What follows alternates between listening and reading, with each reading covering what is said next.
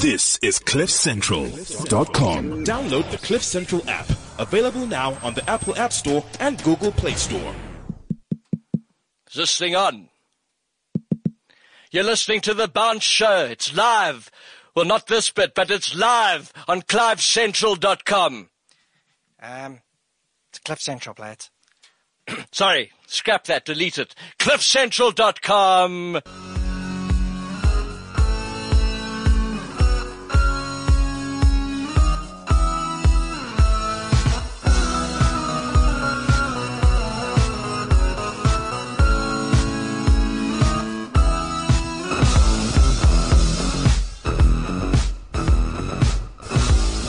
Happy Monday. Welcome to another episode of The Bounce Show. What an amazing sporting weekend we just had. The first official full weekend where there was rugby on the bill. Now, I know we've had Six Nations and we had Sevens earlier in the year, but there's nothing quite like Super Rugby. And I know we gave it a lot of crap about being too long, too complicated, too many teams, yada, yada, yada, yada. What a weekend it was, huh? Even if you're the staunchest, staunchest of critics, the, uh, it was nothing better than just waking up, watching a bit of early morning New Zealand rugby.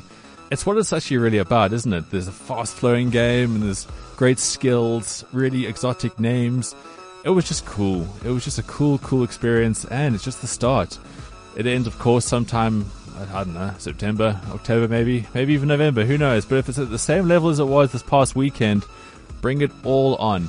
There was, of course, the FIFA election as well. Wow, uh, no real surprises there. I think uh, FIFA replacing one big, fat, white, bald guy from of Swiss origin with another one. The only difference is this one wasn't quite as fat. But hey, he's still young. He's got plenty of years to load up on corruption, the good life, and all the other things that go with a FIFA president. Yeah, cynical, who cares? It's FIFA. You take away one of these guys, the next one's going to be pretty similar, I bet you. What else happened over the weekend? Uh, lots of cricket as well. The Asia Cup's on at the moment. I won't get into it this week because I think I'm getting too much overkill because the T twenty World Cup is so close now.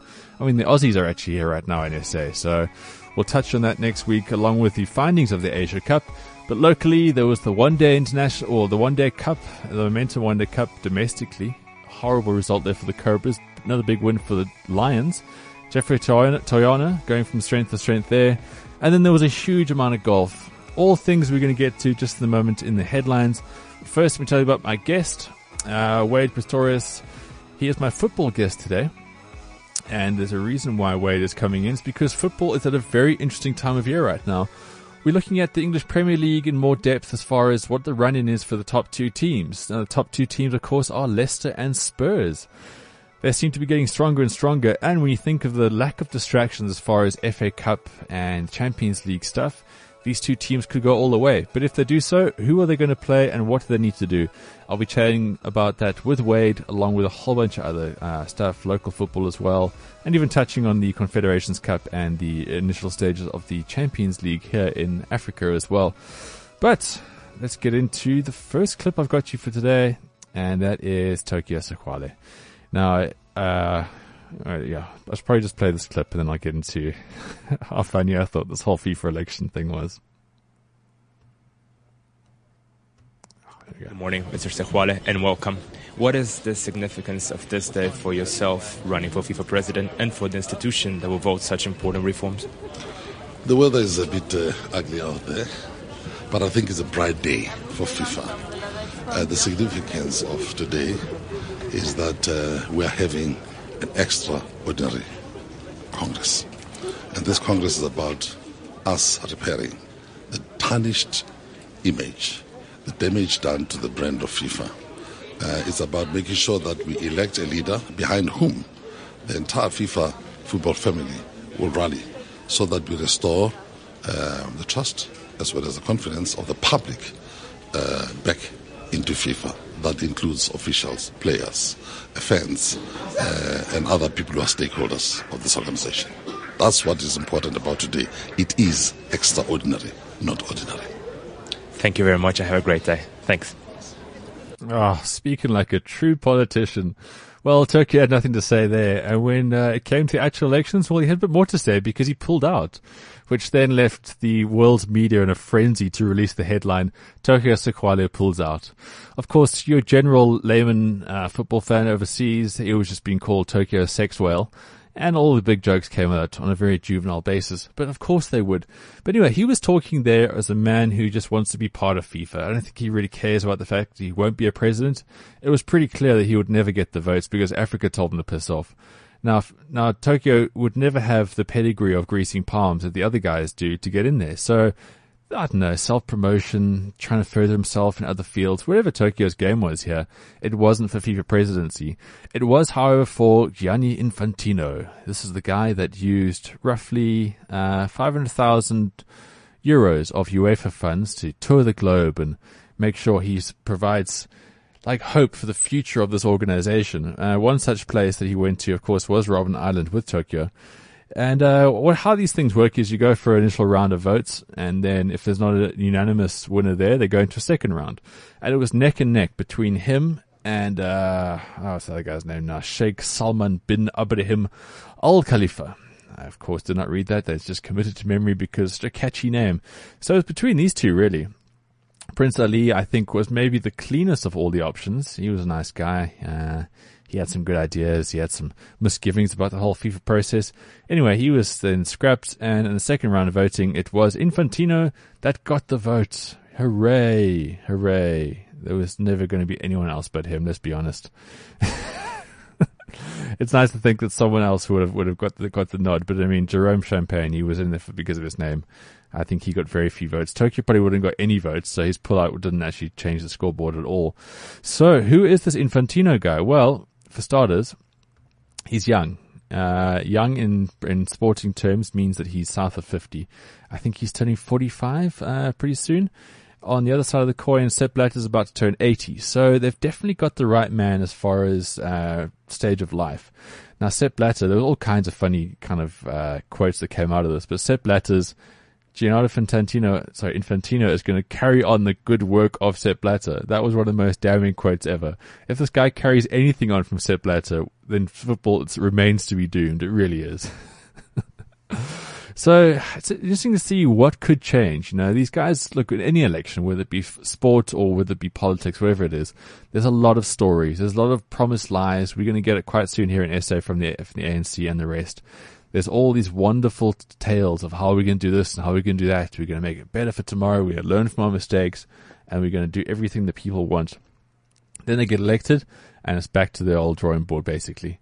So the thing is, if this guy will steal or not, well, look, I think it's quite easy to be less dodgy than the guys before him. So I'm pretty sure he can keep a relatively clean slate. But it's the outside influences. What's going to happen from there? Who's going to get on top of him? Who's going to get to him the money this money stakes? It's going to be a fascinating, fascinating role this guy now has to play because, well, history's not great. And history repeats itself. I didn't make that up. That's just life. Into other news from the weekend, uh, let's put in strange the cricket. Uh, the Lions win by eight wickets over the Cobras. They put them into bat at Newlands. Uh, Cobras were top of the log for Momentum One Day Cup. And how it works is the top of the log team, they qualify for the home final. And then two and three on the log, they sort of have a knockout semi-final match, which then goes on to play the final team. So it was uh interesting thing about the Lions for me is that Geoffrey Toyana, as I said, he's, he's a pretty good coach. He's done a hell of a lot with the players that he's had. And uh he's developing talent really, really well. Now, when you think cricket and S A, you think transformation. Those those two go hand in hand because I think of all the sports, it is the most aggressive when it comes to the transformation factor. Uh, we've seen Cricket South Africa put in place numerous steps that mean that white cricketers, they're not exactly being marginalized, but they definitely have fewer opportunities than they do in other sports like rugby. So Geoffrey Toyana is making the most of this. Because if you look at that side, I mean, he's picking a merit team and they're really producing. So if you look at the Cobras, maybe not, not doing as much with their talent. And it was just great to see them actually win this final. They won by eight wickets. Uh, guys like Eddie Lee are becoming stalwarts of the game now.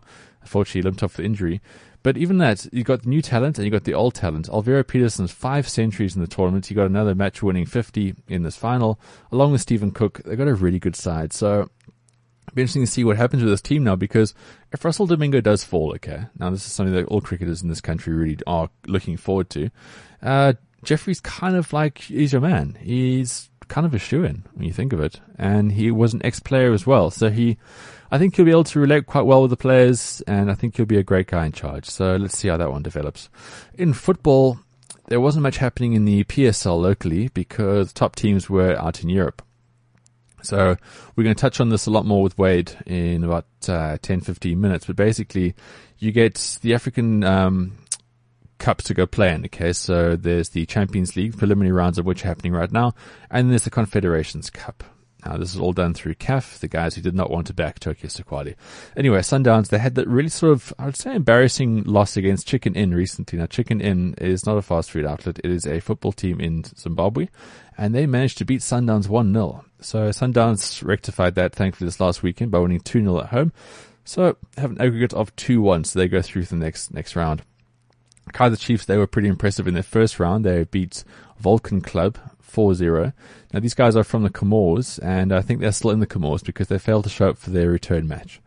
Now, this is quite interesting about this whole African thing is that you hear teams like Chicken Inn, Vulcan Club, but they somehow are relatively competitive. You think, what's what's the team in the Comores really going to put together? Well, firstly, they probably couldn't get together a team bus or a plane, but still, very, very interesting. Then the C A F Confederations Cup is like a lower tier of that. Ajax, they did all the hard work in going to Angola and beating Sagrada Esperance two nil, only to then lose three, sorry, two, sorry, they, they won two one. Let me get my shit together. two one, and then Esperanza came here to S A, Athlone, and they won two nil over Ajax. So, three two the aggregate there. No such problems for Wits. They beat Light Stars from the Seychelles six zero, nine zero aggregate. The big talk of the football weekend was Louis van Gaal hitting the deck. And uh, if you are on social media, which I'm sure you are, all the memes around Louis van Gaal lying down, they were pretty funny. It was about protesting, uh, a, well, protesting a dive from an Arsenal player. I've actually got the clip for you, which I'm going to play. Uh, I was going to use the intro, intro Wade. I'll hold into it for a second. Anyway, so that was the big story. But, uh, look, I mean, Louis, he alludes to it in, in a second when I play the clip. He doesn't really care about this kind of stuff because they won. Man United three, Arsenal two. Is this now time for Arsenal to kind of look past Arsene Wenger? He's a great C E O of a business, so to speak, but Arsenal just aren't kicking on enough. They really aren't. And they keep losing crunch matches like this. I think it's nine times they've gone to Old Trafford and haven't got a win. So really, really worrying times. But uh, Leicester and Spurs, these are the two success stories right now in the in that English Premier League. Leicester beating Norwich over the weekend one nil, and Leicester and Spurs beating Swansea two one. So when we chat to Wade in a sec, we're going to get more in depth about how these two teams are going to run in. Because everyone said that they're kind of faltered by now. Spurs normally do kind of become a little bit limp around this stage and ultimately finish behind Arsenal. But they're top of the log. Uh, I think Leicester as much as nine points now ahead of Man City, who are in fourth. And that is a ro- six points, did you say, Duncan? Okay, well, Duncan's going to correct me. But hey, let's get into that football in a second with uh, with Wade. Right, Six Nations. That was uh, over the weekend. Ireland, they're defending champs, two-time defending champions, but yet yet to get a win here. There was big talk about uh, Eddie Jones making a big deal about uh, Johnny Sexton's concussions and if maybe his parents should look after him more because he sustained another head injury against France in the previous round, but they were just calling it whiplash. Whatever it was, Ireland twenty-one, I, sorry, England twenty-one, Ireland ten. England now unbeaten, Ireland still yet to get a victory off the, out of the blocks there. So England are on top. France, who were unbeaten, they went down predictably to Wales in Wales, nineteen ten uh, for Warren Gatlin's team. And in the in the also runs, Scotland definitely have improved. They definitely are looking a better side, but we all knew this. The only thing is they're not really going to be good enough yet just to beat the, the bigger teams. But they were good enough to beat Italy. Italy twenty, Scotland thirty-six. Yeah, that's that Six Nations is going to go down to that whole Wales-England uh, match, which is very, very interesting. I can't wait to see that. In other rugby news, uh, we'll get into Super Rugby towards the end of the show. I've got a big feature there prepared for you, along with stats and who's been doing what. Um, but a story that I found quite interesting was John Mitchell just took over of the U S Eagles team, right? Now, the Eagles um, in sevens... U S A looking pretty good right now. They're playing all the tournaments. They're really competing well against all the big teams. So when John Mitchell basically was told that he'd be too strict for the Stormers, uh, he was then cast out into the shadows again of coaching. Now, here's a guy that was mentioned in perhaps becoming the new Bok coach. He was a shoo-in for the Stormers job, but his discipline and the fact that he's a little bit too hard on the guys saw him now being thrown out into the wilderness. Well, the U S A thought, yeah, we'll pick this guy up. How bad can it be? I mean, he's got a great track record. We've got it. We're an emerging nation. We need discipline. We need experience. All these kind of things. All of which John has, plus cauliflower ears. I mean, the guy is legit. Anyway, he's taking charge of this team. And uh, his team are currently in the America's Rugby Championship. Now, the America's Rugby Championship has all kinds of teams from that part of the world, like Canada, Chile, Uruguay, even a team like Brazil. Now, I didn't really know that Brazil played rugby in a fifteen-man game up until this, this this point, but they beat the U S A twenty-four twenty-three. Can you imagine the roasting that John gave these these new guys? If they didn't know he was a hard ass up until this point, I think losing to Brazil is about to get is about to kind of make you quite familiar with his ways. Shame. Poor people. Anyway, rugby. Tough game. Tough game. Other news from the weekend was the golf. There was three big tournaments happening all around the world, starting with the Perth International. Now, we all know Louis Oosthuizen is a f- tremendous, tremendous talent. There was a guy who came so close to winning the Masters recently. Well, I say recently. It was a couple of years ago, and Bubba Watson beat him in the playoff. He is an uh, Open champion. He is a master. He is a major winner. And there's a guy, again, like you look at him and you think there isn't probably a better swing in the game of golf other than maybe Rory, Mac- Rory McIlroy. But Louis goes all hot and cold. He's had some injuries, but there's also a guy that if you didn't have, didn't have to play golf tomorrow, he wouldn't really cry about it. He's very laid back in the way he goes about things. And I think that's often mean that he hasn't really kicked on to his true potential. He made the playoff of the Open last year, but still he's been out of the winner's circuit for two years. Anyway, he had a tremendous second and third round at the Perth International, and he won it by one shot over Alexander Levy. And uh it's good to see because the Masters is coming up. I think there's about thirty-four, thirty-five days, maybe less until the Masters comes to our screens. It's the first ma- uh, major of the year, and Louis is definitely in, in good form for that now.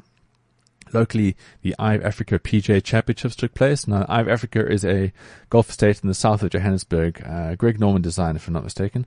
And cream of the of the local talents who don't play overseas were all here. And Jaco van Zyl, who's been such a f- solid performer for the last sort of six months, uh, he won that one in a playoff against Dean Burmeister. Dean Burmeister, who is a young up-and-coming talent, prolific guy on the Sunshine Tour, and he's somehow in the top one hundred of the world without having any sort of international exposure to the big events. So big talent there. Local golf looking really, really good. Good weekend all around with Louis winning in Perth. But the big one was the Honda Classic. Now, the Honda Classic is one of the sort of big run-in events to the Masters. And uh, stars out of field, Ricky, F- Ricky Fowler made a really, really good go at things after two rounds. Had a seventy-four in the third, which then opened up the field. And Adam, now with a short putter, Scott, well, he came through and he won by one. Sergio Garcia, he finished second. That was his, I think, fifteenth runner-up position now in the U S P G A Tour. Oh, uh, well, couldn't happen to a better guy, I guess. He's a bit of a prick, his old Sergio. And uh, I think karma is a real thing in sport. Uh, as shown with Sergio and his runner-ups. So that kind of concludes your headlines for the week. Uh, we're going to have a big rugby feature towards the end of the show. But next, we've got a big football feature with Wade Pistorius. But first, we're going to get to Louis van Gaal and the incident of him falling on his arse. And one thing that did surprise everybody was when you went over in front of the fourth official. What was that all about? Uh, it's emotion. Uh, I, I, I don't uh, let me go uh, too much. Uh, not uh, every uh, match. I'm always sitting in uh, on my bench, but uh, today uh, my emotion was uh, a little bit too high. So I have apologized to the ref and the linesman and the fourth uh, referee, and everything is already solved. I mean, as you say, you don't normally move from the bench, but what was the point you were trying to make? Yeah. It's, it's not interesting anymore. We have won, so. Trust me, it is, and I think you might see it a few times. So, do you regret it then? No, uh, uh, never, because it, it's uh, emotion, and I think uh, in the sports it's good to show your emotion sometimes, not always. You have to control your emotion, but when it is like that, I cannot say, uh, "Oh, I'm, I'm, I'm uh, it, it's very wrong." No, I don't think so, but. Uh, for for the referee and the linesman and the fourth referee, it's not so nice, and that's why I apologize, but not uh, uh, for being uh, emotional. Louis, thank you. He's a bit of a fruitcake, is this Louis van Gaal. I actually like him. He's, uh, apart from the fact that he looks like uh, Butthead from Beavis and Butthead back in the nineties, I think he's really great for the league. Wade, do you agree with me? Um, is he great for the league? Yeah, I think he is. I think he's been great for a lot of fans of the of the team that supports anybody but United, with them uh, topsy-turvy all season. But yeah, I must admit, I've really enjoyed his antics on the touchline yesterday. Okay, so we got Wade Pretorius with us today. Wade, you're from s a soccer mag dot co dot z a and a renowned football journalist. Now, I first met Wade on a golf course, and um, I didn't realize he actually knew anything about football. But word is, Wade, you actually know your shit, back to front, top to bottom. Yeah, well, look, um, that's very nice of you to say that. Um, I know a little bit about the game. Uh, major honours is coming from uh, Super Brew. Um Suppose if you can predict a couple of games in a row like that over some seasons, you must know a thing or two about the game. But yeah, basically a passionate soccer fan that's turned into a journalist. Okay, and you're a Man United fan as well? I am, for my sins. All right, Wade, well, let's not get into the boring stuff. Um, let's start off with... Uh, the reason I want to chat to you today is because the leagues are in a pretty interesting time. If you look locally in the P S L, people are saying it's a foregone conclusion with Sundowns. And then if you look at the English Premier League, these are two real big things that we're focusing on right now, is that it's now a two-horse race, essentially, if you look at the fact that Spurs and Leicester got themselves in a strong position.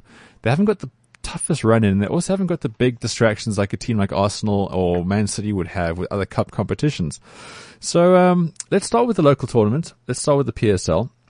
Now, I just want to get into it. What is it that makes these teams, you, you kind of, as a fan, okay, as a neutral fan, they sort of lack consistency. So, you know, one, one year, like Pirates will be great and then they'll kind of fall away. One year, Sundowns will be in the mix, but then lose the plot. And then same with Chiefs, you know, they were so dominant in the last couple of years, but now they're sort of just, just out of the cusp of being title contenders again. Would you say it's an issue of consistency or is it just a very competitive league? Um, yeah, I'd probably I'd agree with you. It's probably a lot to do with consistency um, in terms of the squads. You know, there's a lot of chopping and changing. Uh, Chiefs were basically torn apart at the end of last season after their great their great double run. Uh, they lost their coach. They lost a lot. Oh shit! Sorry, hang on a second, Duncan. I seem to have lost Wade. Wade, hold on. No, no, I've I've lost him on the on the desk. Uh, never a dull moment. Wait, Duncan, is he back? Yeah, I know, but I've lost the channel. I mean, this is like, this is a... yeah, Duncan, you come in here, you make everything okay. Sorry, Wade. Cool. Yep. Sorry, um, wait, wait, look, this what always be my fault. Uh, we lost the channel on the mixer. Oh, okay, cool. Okay, sorry. You were saying with squads and chopping and changing of talent. Yeah, yeah. So I mean, yeah. So Chiefs is, I mean, they made numerous changes last year to change their coach back to left. Um, which is a huge blow uh, for consistency-wise. And I think um, it sort of explains maybe why Mamelodi Sundowns are doing so well this year. They've got a great squad. They didn't do that much business in the transfer market. And Pitso Mosimane has been there for a couple of years now, and maybe that's why they're reaping the rewards, and, and they look to be the clear front-runners this season. Yeah, I guess with the end of last season, you know, and there was the wranglings of Kuna not knowing if he was going to be in the team, if he wasn't, should he negotiate, shouldn't he? It seemed like um, loyalty wasn't the big thing for Chiefs there, and uh, you heard various stories about the fact that people are just mismanaging it. Um, someone like Pirates is a similar kind of thing to Chiefs, but too turbulent for them, or is it just luck, luck of the draw there with players? I think well, with Pirates this season, their struggles, I think the, their participation in the C A F Confederation Cup, which is Uh, Africa's equivalent to the Europa League, um, that was really hectic. They travelled over ninety-two thousand Ks. They didn't have a preseason at all. Wow. Um, uh, they they sort of hired Eric Tinkler on a on an interim basis. He's now still the head coach. Um, fans are not, you know, they're still making up their mind with them.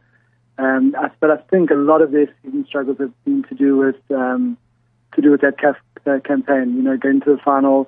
Uh, the psychology effects of losing it after all that travel, after, you know, they had a really good chance. Um, I think that was a big thing this season. But also, uh, especially with Chiefs and Pirates, they struggle, I think, a lot to do with the pressure from the fans. I mean, it's immense. The the build-up uh, to every Soweto derby takes centre stage over everything else, mm. and it, it really does play a part on, on them. And there was like, almost like an adrenaline like low after after every game that they play. Yeah, I can imagine. Like a team like Black Aces didn't have to worry about that at all. And they're doing all right. Same with Vitz. Um, and then, okay, so then look towards Sundowns for this year. Now, um, on the morning show on here on Cliff Central, we've got quite a, quite an adamant football fan that phones in from time to time, and he believes that Sundowns are still going to trip up because of their, their African continent, continental, um, uh, responsibilities in the next few weeks to months. Is that something that could be a worry, or do you think their squad will be strong enough to carry through? Look, yeah, I think their squad is, is seriously, seriously good. I, I reckon it's the best one probably they've ever had. Um, they've got, you know, their their front three that everyone sort of labelled C B D, uh, Castro, Villiers and Dolly. Mm-hmm. Um, and then they, they've got strength and depth. They've had a couple of keeper changes that hasn't worried them with injuries and things like that. I think even if they do step up, with, uh, which will be difficult, I don't think anybody else is going to be able to catch them because Fitz are quite some way behind, and they've also slipped up uh, here and there. And, and they've also just been dealt with major injuries, where with uh, youngster Pakamani Muslami being out injured. Mm-hmm. So, you know, I don't see, even if it, I mean, even if Sundowns slip up, I think they're going to have far too much for, for anyone else this year. Okay. Well, Wade, now this is where you kind of uh, schooled me a little bit on how these things work. So how is it that a team gets into the Champions League? Is it very much like the ones in Europe? So if you finish top two of the league or top three, or what's the what's what's the thing that means a team stays in the in the Champions League or has to go through these preliminary rounds? Um, so for us, um, yeah, the top two sides in the finishing the league, they get their spot in the Champions League. The next, well, the next one uh, gets a spot in the Confederation Cup, and so does the winner of the of the Nedbank Cup. Uh, Sundowns won it, right. So that's why Ajax Cape Town, who were the runners-up, they got into the Confed Cup. Um, Africa, the competition's a little bit interesting because because of um, Orlando Pirates' success. They, there's a thing called the coefficient, and it works out like strength in leagues and results, and how strong the league is determines the number of spots. So their, their Confed Cup actually booked two extra spots for um, for South African teams for the twenty sixteen competition. So that was actually a huge boost that they went so far. And they did um, uh, Kaiser Chiefs and, and guys like that. A, a bit, I mean, well, Sundowns a big favour. Wow. Okay. Well, I never would have got that. So yeah, we got um, yeah over the weekend. It was nice to see Sundowns did actually get it over a chicken in finally. And uh, yeah. There's some really weird teams though. Hey, these preliminary rounds, they make for interesting reading. I often go onto that um, M T N Football. It's a really great site for African African football. And the, like I was just going through the names today, I was thinking like, how on earth do these guys actually source teams? Like, you don't even think these people have like a hundred people population wise, let alone a competitive eleven for every Saturday. Yeah, I, I mean it's, it's crazy. I don't know if you if you followed what happened with Chiefs yesterday. They were playing a team from the Comores. Yeah. And um, the guys failed to get on onto their flight in time, something with visas and things like that, even though the, the Sixers have been playing well in advance. Sure. A bit amateurish. Um, and then the, the Kaizer Chiefs very nicely delayed the game a day. Then after that, they delayed it by seven hour, or five hours or so. And eventually this team landed in Joburg and failed to get on their flight to Durban, and Chiefs got a walkover. And now Chiefs went to the next round. I mean... Wow. You want to say, yeah, I mean, that that doesn't happen anywhere else, really, that you know of any big league or continental competitions anywhere else in the world. No, exactly. Wow. Being a team manager in that one's going to be a tough Monday morning in the office. Right, wait, let's, yeah, well, let, let's, let's move on to the English Premier League. Uh, look, La Liga also this year, I think um, Barcelona are just head and shoulders. They, they just seem to have clicked on all the right sort of moments, whereas Real, you know, they've, they've had their injuries and, um, well, Ronaldo doesn't think they're up to scratch. And I agree with him. They must try to get to his level. But in the English Premier League, we look at Leicester, we look at Spurs. Um, these currently the top two teams in the league. Arsenal, they... seem to be becoming the new Spurs. Um, maybe Champions League is like really is the pinnacle that they could ever get to because they're just getting so limp, and it's so frustrating to see them going to Old Trafford. I mean, and your guys can pick a team that you would never say is the best team, but still another loss. I think what was that, like nine trips to Old Trafford now without a win? Yeah, no, I, I don't know if it's a mental block or what, because I mean th- that loss yesterday pretty much I would say cost Arsenal the league. Um, yeah. I don't know if they can... I mean, the gap's quite big. They've still got a few tricky games here and there. Um, the big thing with this league now, with uh, Leicester and Spurs, is that both have pretty decent run-ins. Um, Leicester, if you look at them as the league leaders, the, the next really game where they might lose, or should lose as league leaders, is only with three games to go. And I mean, if they pick up a, a lot of points there, I mean, they could uh, they play Everton, United, and Chelsea their last three games. Yeah. It's really difficult. Well, let me just. But they me, could be. Yeah, I mean, like just to your, to your point, Wade. I mean, it's spot on. If you look at their running from here, they've got West Brom at home, West sorry Watford away, Newcastle home, Crystal Palace away, Southampton home, Sunderland away, West Ham home, Swansea home. And then you get to, as you said, the the three tougher ends. But I mean, they can kind of get it done in that stage. They can definitely. Um, look, I, I think it's a foregone conclusion. They're definitely going to be in Europe. They're definitely top four, no doubt about that. I can't see even Arsenal yeah. eclipsing here, and it's quite a big gap between Man, Man City. Spurs have a similar kind of run, um, slightly more difficult, and they've got uh, West Ham away, Arsenal at home, Aston Villa away, Bournemouth at home, Liverpool away, Man United at home. Okay, so it's a little bit more difficult. Uh, Stoke away, West Brom home, Chelsea away, Sunderland, sorry, Southampton home, and Newcastle home. So Spurs are really got up against just chasing them down. And you think Leicester, again, like everyone was saying they're going to falter. They haven't got the players. Like Southampton was so good last season to get to a certain point and then they fell away. But what is different about this Leicester team though? I mean, no one can really give a straight answer because you can talk about their strikers and you can talk about everything else, but this is a really good effort. It really is just nothing short of spectacular. Yeah, I know. It is It is spectacular. And even as a United fan, I really want Leicester to go and win this thing. I mean, it's a, it is a fairy tale story. I mean, everyone knows the, the facts about they were bottom of the log at Christmas last year. And this by this, you know, same stage this season, they're on top of the log. And like you say, everyone thought, you know, they're going to stumble, they're going to fall, but they they just carried on going. Um, an interesting part is the manager, Claudio Ranieri. I mean, he is actually responsible for so much of the groundwork at Chelsea. And the number of the players that he signed, he made John Terry captain, he brought Didier Drogba to the club, all of that, and then he was sacked after the first year in the Abramovich era. Um, so, you know, he's come back. He is a really good manager. He has had his ups and downs everywhere else.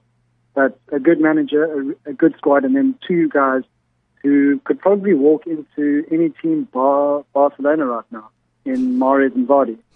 Um, you know, that makes that's a recipe for success. And obviously the, the underdog story. I mean, I think this is, might even be sections of away fans when they play that wouldn't mind Leicester just having the win and seeing if they can carry on.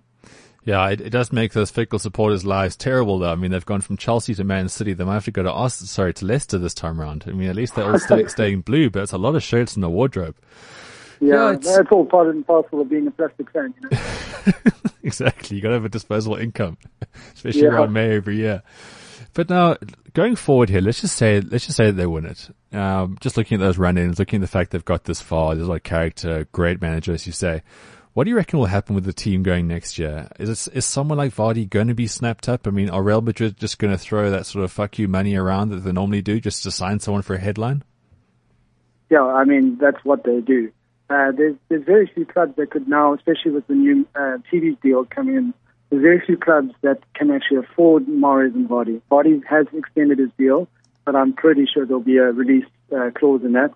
And once uh, one of these big clubs, maybe even Chelsea, um, find out about what that, that amount is, you know, they'll just put in a bid and Vardy will be off.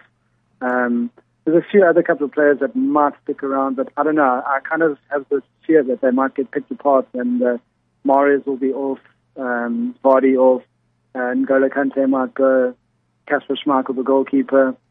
Yeah, so I, I feel for them um, this season. Although, yeah, you know what I mean? They, they stuck around through the January window because they wanted to see how far they could go. Yeah, sure. I, I don't see Lightning striking twice and then ever defending their title. Yeah, exactly. Like they'll they'll do it better than Blackburn in the early nineties, but exactly as you say, it takes a lot to get two in a row. I mean, the big teams can't even do it.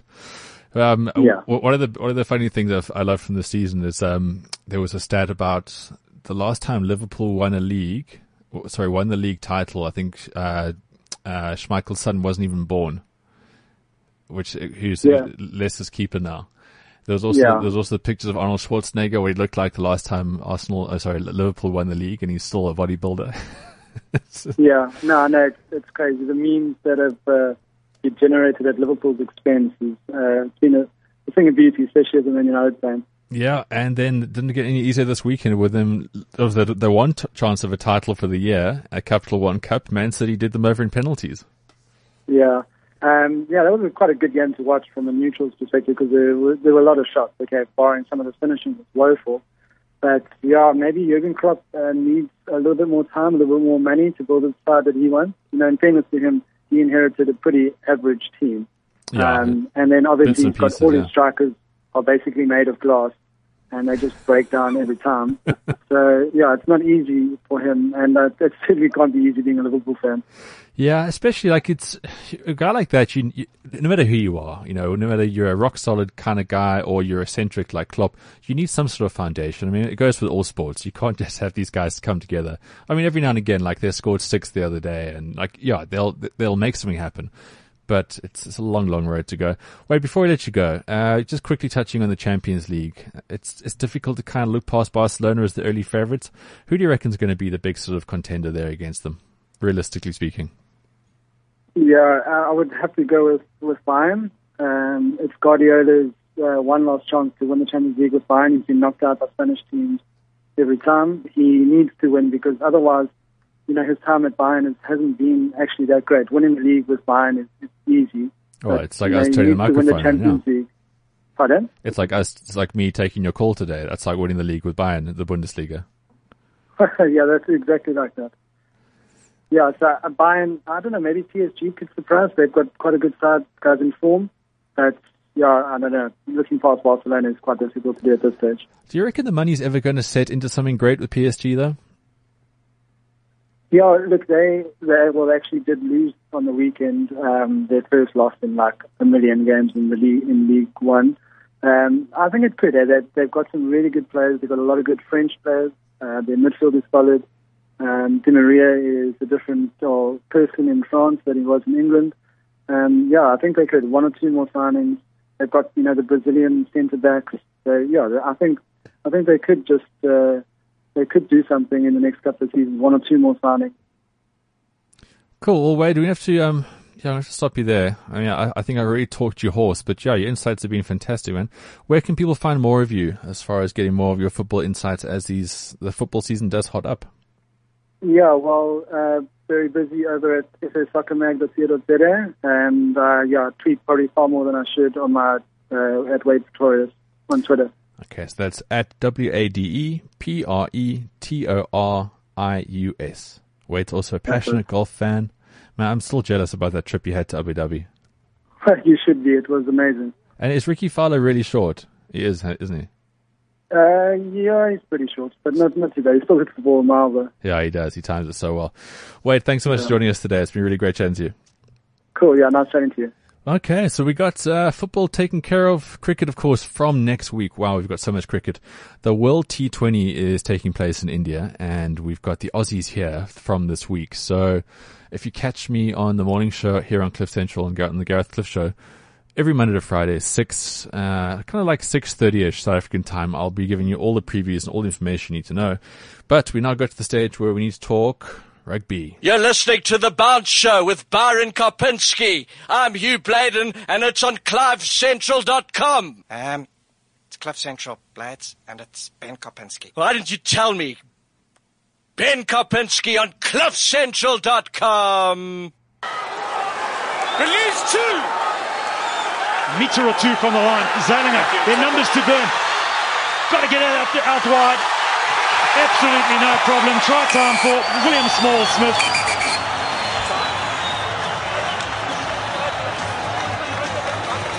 Just the discipline. Evan awarded the try. Try scored. I'd like to review the foul play, please. Try is scored, okay, but we are we'll reviewing foul play. It. It's five orange, potentially diving on a player. Oh, Lavanini has been looking for it the whole time. Just the discipline from the Jaguars is an accustomed. Two angles coming up. Already the man was over the try line. Look at this. Leads with his knees on the back. Uh, oh my goodness. He's he's gone. I think he's also gone. That, oh, that's that's that ridiculous. That's ridiculous. No that's need for that. Man is already over the try line. Oh, cheap shot. Yeah, so, uh, Johan. Can I tell you what I'm seeing? So it's it's clearly the wrong thing. He's actually timed it very poorly and actually missed the player. It is, however, foul play. So I'm going to start on the halfway. Send him off, man. Send him off. So the Jaguares, what is, they started their Super Rugby campaign and they kind of got to know what a yellow card is. They lost two guys in the space of a minute. They were down to thirteen men. And the clip I just played you now, what a pivotal stage in the match that was, because you can't just lead with a knee late after it. I mean, it was just so painfully obvious that Stuart Berry should have gone to the pocket one more time. And then they would have had twelve people. And then I think the Cheetahs would have definitely got enough points. Unfortunately, not to be. But hey, this is uh, Super Rugby. All things happening. So let's get a little recap of what went down from this final weekend. Every Monday, or if you go onto the bouncer dot co dot za, or even maybe Sunday afternoon if I'm feeling adventurous, go onto the bouncer dot co dot za and you'll get a full recap of the round of Super Rugby. Now, there's a lot of games, and you might not be able to watch all of them. In fact, I know you won't watch all of them, because if you do, well, you're either a professional rugby writer or you just literally have no responsibilities in life whatsoever. I can kind of admire you in both ways, I sense. Uh, but either way, you're going to spend a lot of time on the couch. So many teams. There's eighteen teams. So many games every single weekend. And uh, this one, wow, it was a really, really great start. Starting with the Blues versus the Highlanders. Now, initially going into this, you'd think the Highlanders would win. Defending champs with a backline, you just want, you just want to read the names over and over. They're just so impressive. But they took on the Blues. Now, the Blues have been up and down. Remember back in the nineties, they were so good. If you are, if that was too soon for you, I do apologize. I am thirty-four. The nineties, the Blues were amazing. They had uh, Jody Vendiri. They had John Lomu. They had, um, wow, such a star-studded team. They would just run over everybody and score a bonus point every single game in the process. But that all changed in the modern era. Uh, couple of comings and goings of teams, of key players, coaches, and all that kind of stuff. But anyway, sorry. It looks like they've got something decent again now. Now, there's a reason for this. Tanu Umaga, okay, All Black legend, uh, backline wizard. He's been around the world. He's done so many different things. Really incredible player, and I think he's got the right mix of players for what he wants to do. Kind of like Johan Ackerman with the Lions in the last few years. He got together a good bunch of guys, inexperienced guys, but they can all sort of play the same song sheet. And uh, they beat the Highlanders thirty-three thirty-one. What an amazing start that is. They didn't get the bonus points because, as you know nowadays, you need to get three tries more than the other team. They scored, I think, three tries, Highlanders four, but you need to have a gap, which makes these games a lot more competitive right to the end. Just looking at the stats, uh, the Blues, they had the most penalty goals, so they're definitely kicking their points. They had the most carries, which means the ball in hand is the key for their success. Lineouts stolen, they were number four there. Defenders beaten, they were the fifth best team in that. Unfortunately, penalties conceded. They seem to do quite a lot of that. Um, all right, sorry, I lied. Least penalties, the eighteenth. So that was the least penalties conceded. So good discipline as well. Good things for the Blues. Highlanders, on the other hand, well, they made the most tackles over the weekend. They were fifth in offloads as well, but fifth in missed tackles, which just goes to show that the stats I gave you about the Blues, how telling they were, because when a team has the most second most carries, you're going to be tackling a hell of a lot of times. Uh, Highlanders, in response, didn't get as many running meters. Uh, they were actually the second worst team on the weekend for meters gained on the run. That then took us to the Brumbies versus the Hurricanes. Hurricanes were a huge team last year. Really, really special in that they just made it to the final and were shoo-ins for the trophy. They really were. Highlanders put pay to that, unfortunately. Anyway, same kind of team coming into it. They got absolutely hammered by the Brumbies. Hammered, hammered, hammered. Seven tries. A fifty-point thrashing there. fifty-two ten, the Brumbies won that one in the end. Brumbies naturally got number one in tries. They were number four in clean breaks and number five in turnovers won. So they were just all over these guys like a rash. Hurricanes, on the other hand, most handling errors of any team of the whole weekend. A lowly sixteen when it comes to clean breaks, and kicks from hand, well, seventeen. So they didn't quite have to do with the ball when they had it. You know, as much as the running game is the way forward and is the light in rugby, territory is also a huge thing, so they kicked the second least of all the teams. Just never got into that match territorially or possession, and definitely on the score sheet, which then got us to our game from the top of the piece here. Cheetahs versus the Jaguares. I know it's the Jaguars, but it's just much nicer to say Jaguares. Two yellow cards early on, four tries from the Cheetahs. It was all going so well for the home team, despite the fact that the other team was wearing orange, but they let it all slip, and the characteristic Cheetahs' flaws came back to haunt them. They were number one in missed tackles. Number one in missed tackles is kind of what the Cheetahs is the downfall year in, year out. They were number one in meters run, though, number one in clean breaks, and number two in defenders beaten from the weekend. But it all counts for nothing if you can't make your tackles. They were also third in handling errors, which just goes to show that is just Cheetahs rugby through and through. They throw it around. They're always trying to make plays, but not good enough. Jaguars, well, they number one defenders beaten. They just ran those cheaters ragged once they had uh, fifteen players in the field, and they are an exciting side. If these guys can just show up the discipline and make sure they do well in the set set pieces, they were surprisingly quite weak in the scrum. I was expecting a whole bunch more from that. But, you know, as a team that's going to grow. They were number two in missed tackles, which isn't a good thing. Again, you got to show your way up in this tournament. But number two in clean breaks and number three in turnovers won. They're a tenacious bunch and such a great addition to this tournament. They need, they've got a long way to go, because if they're only beating the cheaters by one, then uh, they're going to really battle against the strong New Zealand teams. On to Saturday's fixtures, the Sunwolves, the debutant Japanese Sunwolves. They got a bit of a slow start, and the Lions really capitalized on that, eventually going down thirteen twenty-six to what I would say is S A's best chance in this competition. Here's a unit that's really, really worked hard together. They've got maybe not the great depth in the squad as a team like the Stormers or the Sharks would have, or maybe the Bulls, but they definitely are a good side, and uh, they got a bonus point win first up. Really good for the Lions. They were number two this weekend of teams meters run. They were the fifth best team in carries, fifth most tackles by any other team, fifth most passes, which means they definitely were looking to always keep the ball in hand and do wonders. And they were the third least team to kick from hand. So possession name of the game here. And again, the Sunwolves are weaker opposition, so they clearly wanted to stretch them and score points like that. Sunwolves, well, they weren't completely crap, were they? They were actually very competitive. If you look at the stats in this one, fifty fifty in a lot of the sort of possessions, uh, territory, and general contest. Uh, Second most penalties conceded, however. So they, you know, penalties conceding, it's not just a discipline thing. Sometimes it's just a fitness thing. Can't keep up with a play. Maybe that is the case for them. They did keep the ball in hand a lot. They passed three, they were the third highest team when it comes to passes. Fourth in the, in the, uh, turnovers won. So they were definitely competing every breakdown. They also kicked the least. Now, this just goes to show that maybe a bit of experience, a couple of wise heads here and there. Uh, they can kick the ball a bit more because you need to get territory. It's a key thing. And then they were just terrible in their own lineouts, so they finished eighteenth out of there. Crusaders Chiefs, my match of the weekend by Shaw. Oh, wow, what a great game this was. Chiefs are always a good side. Crusaders, always notorious slow starters. And it was a really great game from the start. Um, sure, where to start with this? It just goes to show that when a team is really good and they have a passion and a desire to run the ball, they'll always come out smelling like roses. This is the first game of the, the, the competition for them, right? But the skill level was just something out of this world. It's something that I think a lot of other teams will never, ever create, even in the last week of the tournament or when they're at their absolute best. The interplay, the running, it was just beautiful to watch. It really was. Chiefs coming out there, twenty-seven twenty-one victors. You always felt with the Chiefs, even though the Crusaders were being competitive, you always felt the Chiefs had an extra gear, and that's what they had. They had this guy, McKenzie, this new fullback. He, what, what a revelation he is. He just broke, th- he broke through into space, um, pretty handy from the kicking tee, and just so super tough in defense.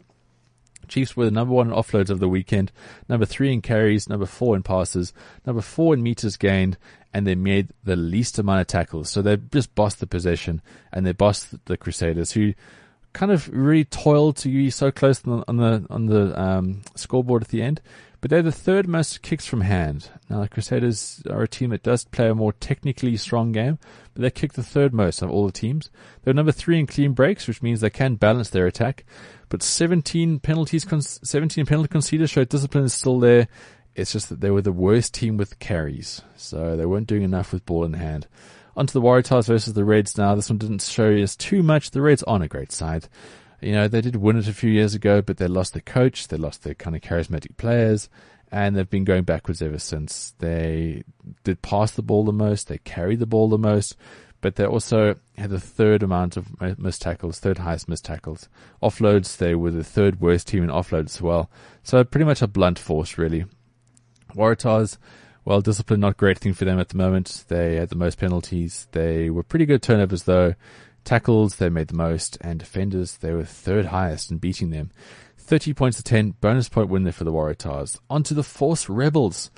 This game was probably a game you didn't watch. Uh, never a really great uh, contest between these two teams. Very kind of, um, very close contest, kind of like you have with the Stormers Bulls. There's not a lot in the very two evenly matched teams, and they kind of cancel each other out rather than enhance each other's play like the Chiefs and the Crusaders.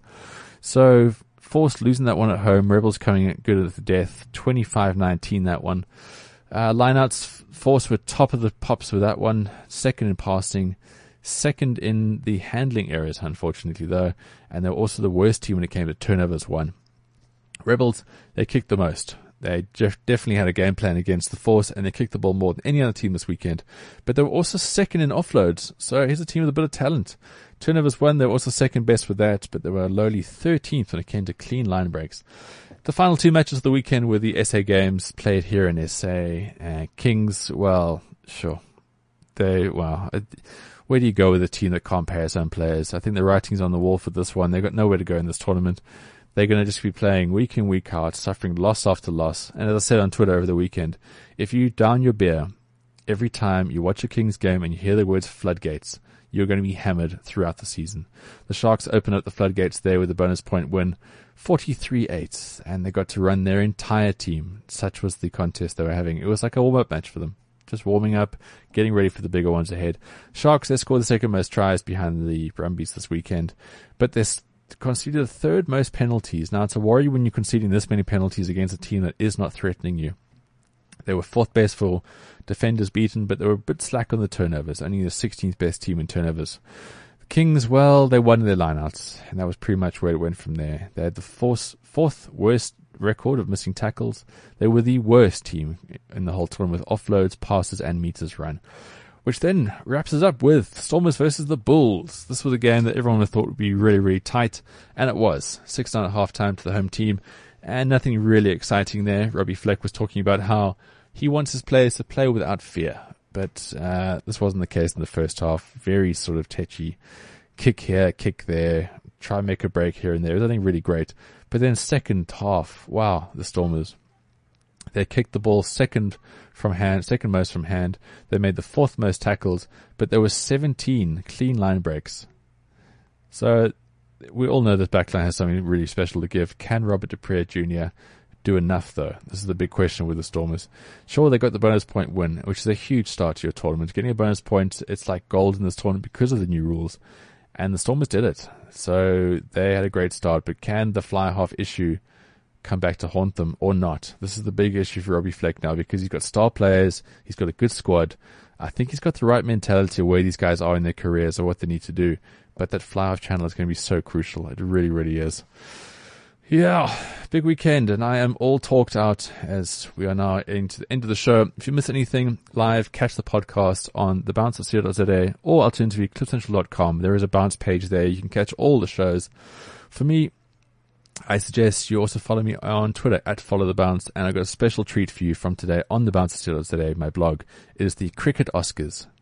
Big time. Obviously, everyone's talking about Leonardo DiCaprio and the actual Oscars, but screw those. The Cricket Oscars are far more entertaining. So go onto the Bounce today right now, read up on the Cricket Oscars, and I will catch you here again. This time next week, I'll have a few more guests. I just need to consolidate a few things today. Uh, the guys from Conquer Sport, they'll be joining us again in, in April. But it's a big month of rugby championship, sorry, Super Rugby, and of course, uh, World T twenty. So look for a lot more cricketing guests, a lot more rugby guests, and pretty much much the same all between the two. If you have anything you want to add to the show, anything you want to question, query, or just you want to chat, you can also email me, ben at the bounce dot co dot za. Duncan, out of ten, we're good. Good show. Nine. Wow. Nine and a half. Duncan's giving me the thumbs up. I hope you do too. Anyway, chat next week. This is cliff central dot com.